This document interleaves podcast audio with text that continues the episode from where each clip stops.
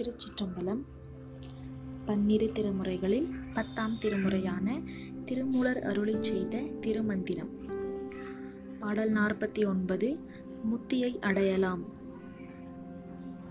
பாடல் நரைப்பசு பாசத்து நாதனை உள்ளி உரைப்பசு பாசத்து ஒருங்க வல்லார்க்கு திரைப்பசு பாவ செழுங்கடல் நீந்தி கரைப்பசு பாசம் கடந்து எய்தலாமே.